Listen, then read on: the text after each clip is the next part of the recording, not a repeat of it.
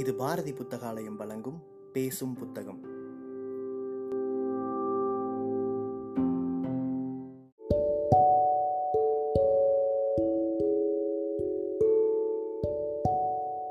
Book day இணையதளத்தின் மூலமாக முன்னெடுக்கப்படும் வாசகர்களுக்கான வாசிப்பு போட்டியில் தேர்வான சிறுகதையை கேட்க இருக்கிறீர்கள். இன்னைக்கு நம்ம பார்க்க போறது மறைந்த எழுத்தாளர் சுஜாதா அவர்களுடைய நகரம் அப்படின்ற ஒரு கதையை பார்க்க போகிறோம் இந்த கதை எனக்கு ரொம்ப பிடிச்சது. கண்டிப்பாக உங்களுக்குள்ளேயும் ஒரு பெரிய மன நிகழ்வு உருவாக்கணும்னு எனக்கு தோணுது. வாங்க கதை கேட்கலாம். நகரம். பாண்டியர்களின் இரண்டாம் தலைநகரம் மதுரை. பண்டைய தேச படங்களில் மத்ரா என்று காணப்படுவதும் ஆங்கிலத்தில் மதுரா என்று சொல்லப்படுவதும் கிரேக்கர்களால் மெத்தோரா என்று குறிப்பிடப்படுவதும் இத்தமிழ் மதுரையாம் கால்டுவெல் ஒப்பிலக்கணம். சுவர்களில் ஓரடி உயர எழுத்துக்களில் விளம்பரங்கள் விதவிதமாக ஒன்றி வாழ்ந்தன. நிஜாம் லேடி புகையிலை ஆர்கே கட்பாடிகள் எச்சரிக்கை புரட்சி தீ சுவேற்ற கூட்டங்கள் ஹாஜி மூசா ஜவுளிக்கடை முப்பது ஒன்பது எழுபத்தி மூன்று அன்று கடவுளை நம்பாதவர்கள் சுமக்கப் போகும் தீசட்டிகள். மதுரையின் ஒரு சாதாரண தினம். எப்போதும் போல பைப் அருகே குடங்கள் மனிதர்களுக்காக வரிசை தவம் இருந்தன. சின்ன பையன்கள் டெட்டானஸ் கவலையின்றி மண்ணில் விளையாடிக் கொண்டிருந்தார்கள். பாண்டியன் போக்குவரத்து கழக பஸ்கள் தேசியம் கலந்த டீசல் புகை பரப்பிக் கொண்டிருந்தன. விரைப்பான கால்சராய் சட்டை அணிந்த புரோட்டீன் போதா போலீஸ்காரர்கள் இங்கிட்டும் அங்கிட்டும் செல்லும் வாகன மானிட போக்குவரத்தை கட்டுப்படுத்திக் கொண்டிருந்தார்கள். நகரின் மனித இயக்கம் ஒருவித பிரௌனியன் இயக்கம் போல் இருந்தது. பிரௌனியம் என்ன என்பதை பௌதிகம் தெரிந்தவர்களை கேட்கவும். கதர் சட்டை அணிந்த மெல்லிய அதிக நீளமில்லாத ஊர்வலம் ஒன்று சாலையின் இடதுபுறத்தில் அரசாங்கத்தை விலைவாசி உயர்வுக்காக திட்டிக்கொண்டே ஊர்ந்தது. செருப்பில்லாத டப்பாக்கட்டு ஜனங்கள் மீனாட்சி கோவிலின் ஸ்தபித்த கோபுரங்கள் வற்றிய வைகை பாலம் மதுரை. நம் கதை இந்த நகரத்துக்கு இன்று வந்திருக்கும் ஒரு பெண்ணை பற்றியது. வள்ளியம்மாள் தன் மகள் பாப்பாத்தியுடன் மதுரை பெரியாஸ்பத்திரியில் ஓபி டிபார்ட்மெண்ட் காரிடாரில் காத்திருந்தாள். முதல் தினம் பாப்பாத்திக்கு சுரம் கிராம பிரைமரி ஹெல்த் சென்டரில் காட்டியதில் அந்த டாக்டர் பயங்காட்டி விட்டார். உடனே பெரிய ஆஸ்பத்திரிக்கு எடுத்துட்டு போ என்றார். அதிகாலை பஸ் ஏறி பாப்பாத்தி ஸ்ட்ரெச்சரில் கிடந்தாள். அவளை சூழ்ந்து ஆறு டாக்டர்கள் இருந்தார்கள். பாப்பாத்திக்கு பன்னிரண்டு வயது இருக்கும். இரண்டு மூக்கம் குத்தப்பட்டு ஏழை கண்ணாடி கற்கள் ஆஸ்பத்திரி வெளிச்சத்தில் பளிச்சிட்டன. நெற்றியில் விபூதி கீற்று மார்பு வரை போர்த்தப்பட்டு தெரிந்த கைகள் குச்சியாய் இருந்தன. பாப்பாத்தி ஜொர தூக்கத்தில் இருந்தால் வாய் திறந்திருந்தது. பெரிய டாக்டர் அவள் தலையை திருப்பி பார்த்தார். கண் இறப்பைகளை தூக்கி பார்த்தார்.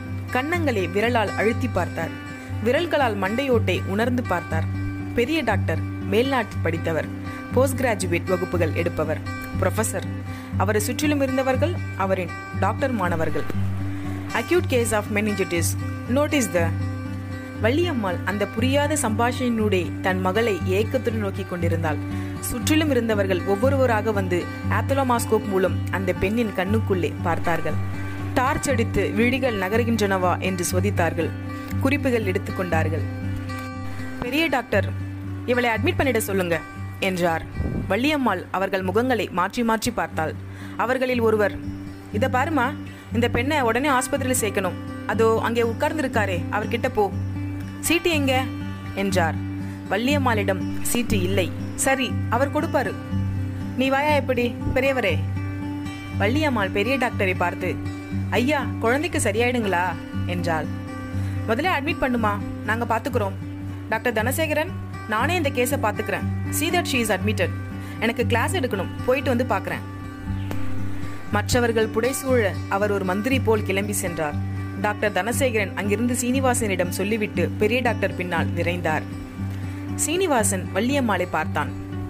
இங்க வாமா உன் பேர் என்ன? டே சாவுகிராக்கி அந்த ரிஜிஸ்ட்ரேட்டரா வள்ளியம்மாள். பேஷண்ட் பேரு? அவர் இறந்துட்டாருங்க. சீனிவாசன் நிமிர்ந்தான். பேஷண்ட்னா நோயாளி யாரை சேர்க்கணும்? என் மகளுங்க. பேர் என்ன? வள்ளியம்மாளுங்க. என்ன சேட்டையா பண்ற? உன் மக பேர் என்ன? பாப்பாத்தி. பாப்பாத்தி அப்பாடா. இந்தா இந்த சீட்டை எடுத்துக்கிட்டு போய் இப்படியே நேராக போனேன்னா அங்க மாடிப்படிக்கிட்ட நாற்காலி போட்டுக்கிட்டு ஒருத்தர் உட்கார்ந்துருப்பார். வருமானம் பார்க்குறவர் அவர்கிட்ட கொடு. குழந்தைங்க குழந்தைக்கு ஒன்றும் ஆகாது அப்படியே படுத்துட்டு இருக்கட்டும் கூட யாரும் வரலையா? நீ போய் வா. விஜயரங்க யாரியா? வள்ளியம்மாளுக்கு பாப்பாத்தியை விட்டு போவதில் இஷ்டமில்லை. அந்த கியூ வரிசையும் அந்த வாசனையும் அவளுக்கு குமட்டி கொண்டு வந்தது. இறந்து போன தன் கணவன் மேல் கோபம் வந்தது. அந்த சீட்டை கொண்டு அவள் நேரே எதிரே சென்றாள். நாற்காலி காலியாக இருந்தது. அதன் முதுகில் அழுக்கு இருந்தது. அருகே இருந்தவரிடம் சீட்டை காட்டினால் அவர் எழுதி கொண்டே சீட்டை இடது கண்ணின் கால்பாகத்தால் பார்த்தார். இருமா அவர் வரட்டும் என்று காலி நாற்காலியை காட்டினார். வள்ளியம்மாளுக்கு திரும்பி தன் மகளிடம் செல்ல ஆவல் ஏற்பட்டது.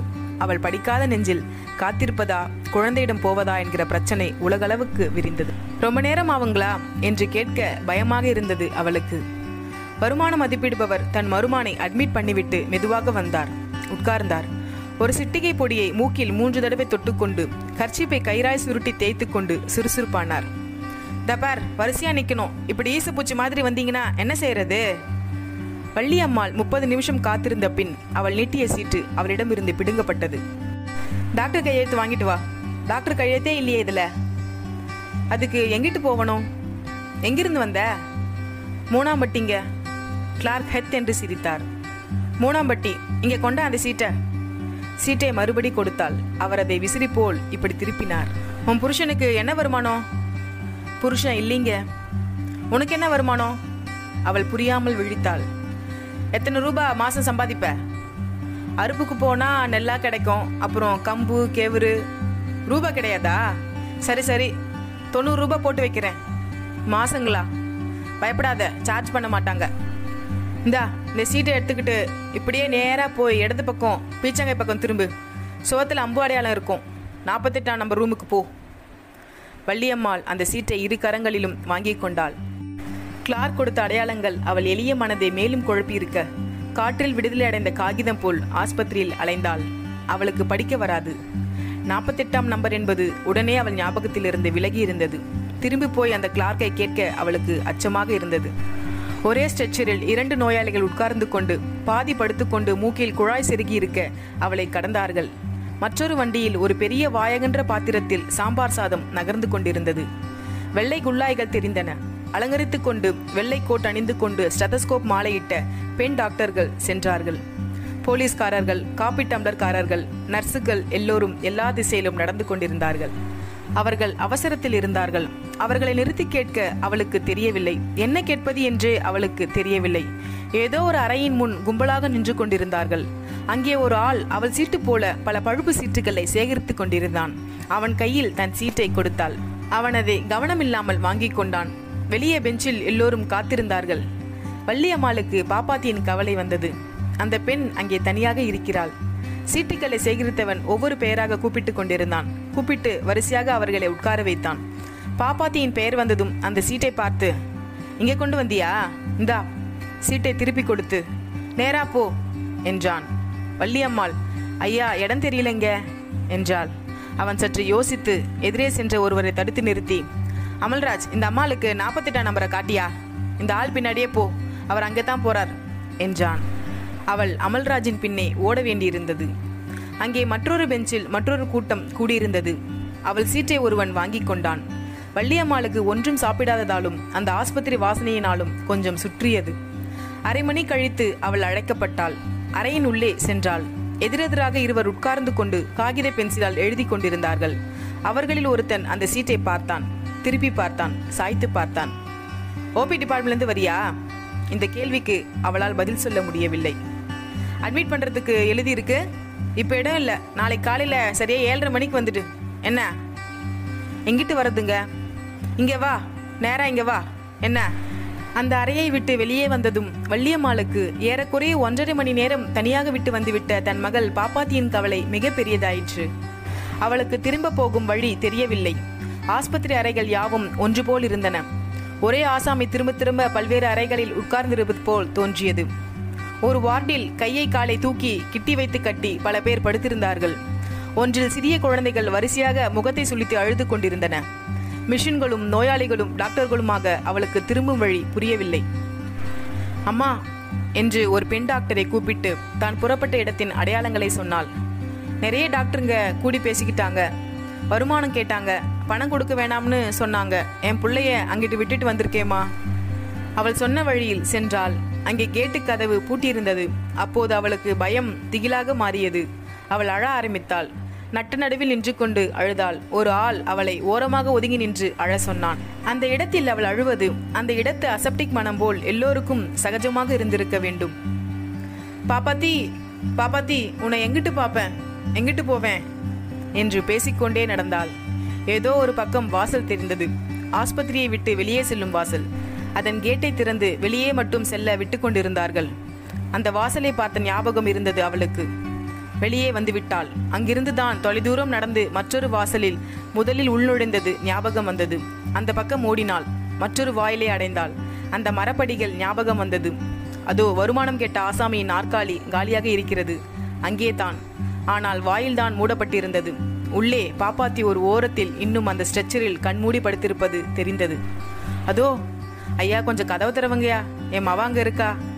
சரியா மூணு மணிக்கு வா. இப்ப எல்லாம் க்ளோஸ் அவனிடம் பத்து நிமிஷம் மன்றாடினாள். அவன் பாஷை அவளுக்கு புரியவில்லை. தமிழ்தான் அவன் கேட்டது அவளுக்கு புரியவில்லை. சில்லறையை கண்ணில் ஒத்திக்கொண்டு யாருக்கோ அவன் வழிவிட்ட போது அந்த வழியில் மீறிக்கொண்டு உள்ளே ஓடினாள். தன் மகளை வாரி அணைத்துக்கொண்டு தனியே பெஞ்சில் போய் உட்கார்ந்து கொண்டு அழுதாள். பெரிய டாக்டர் எம்டி மாணவர்களுக்கு வகுப்பெடுத்து முடிந்ததும் ஒரு கப் காபி சாப்பிட்டு விட்டு வார்டுக்கு வந்தார். அவருக்கு காலை பார்த்த மெனிஞ்சட்டிஸ் கேஸ் நன்றாக ஞாபகம் இருந்தது. பிஎம்ஜேயில் சமீபத்தில் புதிய சில மருந்துகளை பற்றி அவர் படித்திருந்தார். இன்னைக்கு காலையில அட்மிட் பண்ண சொன்னேனே மெனிஞ்சட்டிஸ் கேஸ் பன்னிரெண்டு வயசு பொண்ணு எங்கேயா? இன்னைக்கு யாரும் அட்மிட் ஆகலையே டாக்டர் என்னது? அட்மிட் ஆகலையா? நான் ஸ்பெசிஃபிக்காக சொன்னேனே. தனசேகரன் உங்களுக்கு ஞாபகம் இல்லை? இருக்கிறது டாக்டர் பால் கொஞ்சம் போய் விசாரிச்சுட்டு வாங்க. அது எப்படி மிஸ் ஆயிருக்கும்? பால் என்பவர் நேராக கீழே சென்று எதிரெதிராக இருந்த கிளார்க்குகளிடம் விசாரித்தார். எங்கேயா? அட்மிட் அட்மிட்னு நீங்கள் பாட்னு எழுதி போடுறீங்க. வார்டில் நிற்க இடம் கிடையாது. சுவாமி சீஃப் கேட்குறார் அவருக்கு தெரிஞ்சவங்களா? இருக்கலாம். எனக்கு என்ன தெரியும்?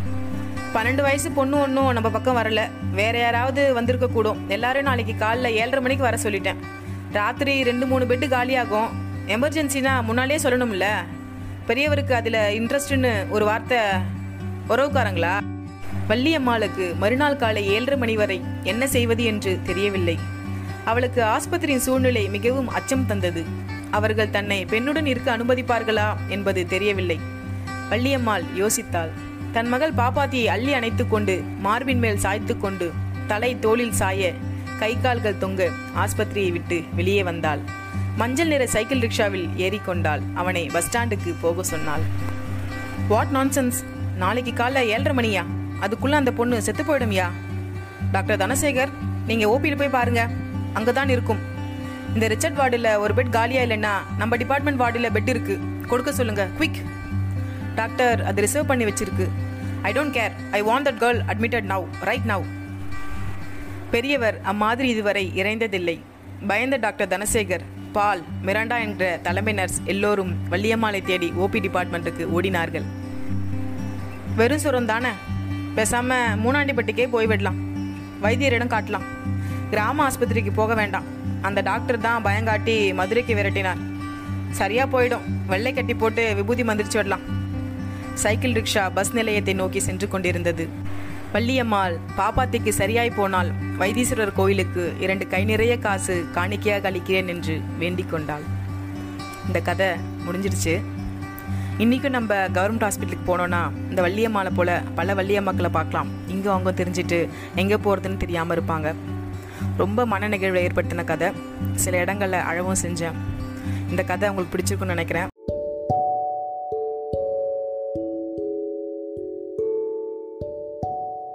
சிறுகதையை கேட்ட வாசகர்கள் தங்களுடைய கருத்துக்களை மறக்காமல் அனுப்பி வைங்க.